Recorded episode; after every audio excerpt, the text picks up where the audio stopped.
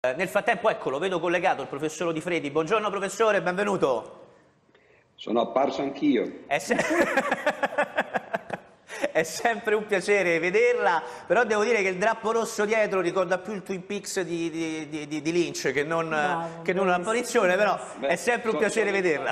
Ho fatto quello che potevo. mi rendo conto, mi rendo conto. Vado dal professor Di Fredi perché direi che in tutta questa vicenda, fino a questo momento, l'unico dato visibile e tangibile è questo, grafica numero due per la regia, vale a dire le lacrime di questa statua. Quantomeno le vediamo, fisicamente sono presenti, delle macchie di una sostanza rossa ci sono.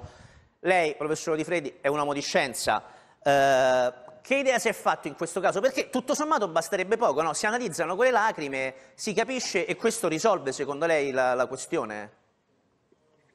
Risolverebbe? Ma, eh, sa, eh, si potrebbe fare la stessa cosa per il sangue di San Gennaro, per esempio, eh, si è provato a farlo per la Sindone. Eh, I fenomeni religiosi eh, sono una forma dei, dei fenomeni paranormali e, e, naturalmente per uno che non crede eh, sono de, de, della stessa pasta, diciamo così, appartengono allo stesso tipo eh, di, eh, di, eh, dire, di, superstizione popolare.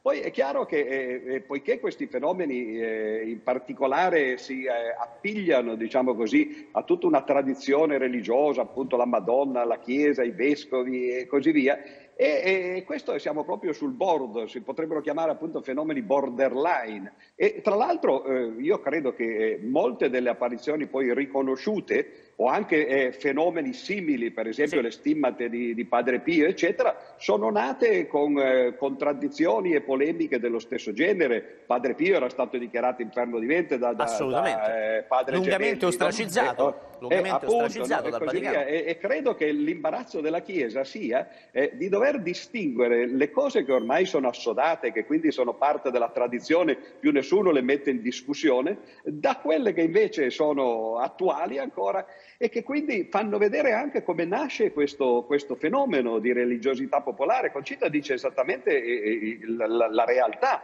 cioè ci sono due tipi di religiosità, probabilmente di più, ma diciamo così, i due estremi sono proprio questi. C'è la religiosità eh, spirituale, diciamo così, astratta, no? eh, probabilmente de, de, degli uomini di cultura, di molto del clero, mi immagino, e di alcuni dei fedenti e poi c'è la religiosità popolare e la Chiesa si deve barcamenare fra queste due cose. Per esempio i fenomeni di San Gennaro eh, eh no, non credo che siano eh, da questo punto di vista razionalista eh, tanto più accettabili eh, di, di, di, quelli che abbiamo visto questa dice. mattina. No? Certo. Però la Chiesa non può, non può, allora, eh, dice Gaeta non possiamo mettere tutto Giorgio, insieme. Se mettiamo ogni volta tutto insieme, mettiamo voi non, San Gennaro, voi non però qui sono due approcci. Cioè, stiamo discutendo di Gisella e di Trevignano, mettiamo le cose in campo su Trevignano, non allarghiamo il campo su tutto, se no pure io comincio a intervenire su decine di altre cose che allora, qui stiamo parlando parlando di Gisella e di Trevignano, dei messaggi a mio parere non realmente attribuibili alla Madonna, parliamo su questo e vediamo di questa questione cosa possiamo dire.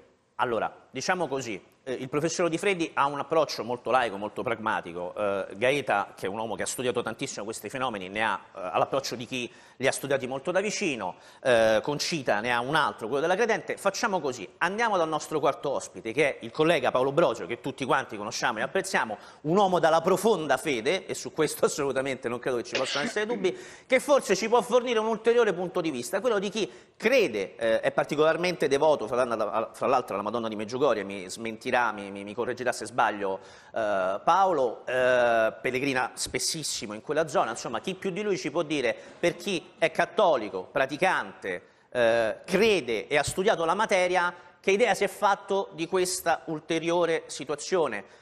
Mm, Paolo, lei crede a Gisela, crede a quello che accade o pensa che bisognerà aspettare o magari si è già convinto che qualcosa non torna? Allora, intanto voglio precisare che ho sentito delle affermazioni su Meggiugorie che sono eh, eh inaccettabili, perché Meggiugorie prima di tutto è stato dichiarato luogo di culto e di preghiera dal Vaticano e la Commissione internazionale d'inchiesta ha riconosciuto come vere le prime sette apparizioni, una in più di Fatima, e non è per niente un luogo di intrattenimento paragonabile, perché se si parla di luogo di intrattenimento mi viene in mente Ibiza, mi viene in mente eh, no, Formentera. Però, cioè, che... Meggiugorje è un luogo di preghiera, prima di tutto. Quindi bisogna usare le parole giuste perché la, la, bisogna la niente, collega bisogna che, niente, che io la rispetto ma bisogna niente. Lei non mi può imporre, non c'è il codice penale. Questo è il mio pensiero. Eh, bravo, quindi non esiste il bisogna. Okay. Quindi il, Meggiugorie è un uomo che ha cambiato la vita a 40 milioni di persone. Il bisogna non esiste Si informi però, di eh. cosa pensa il Papa oggi di Meggiugorie. Detto allora, questo, premesso questo, il bisogna, io devo, penso che non, che non possano penale. essere fatti paragoni tra Lourdes, Fatima, Meggiugorie e il caso di Trevignano. Su Trevignano ci sono più ombre e, e, e, situazioni incomprensibili per una presunta veggente, come deve essere, che non luci.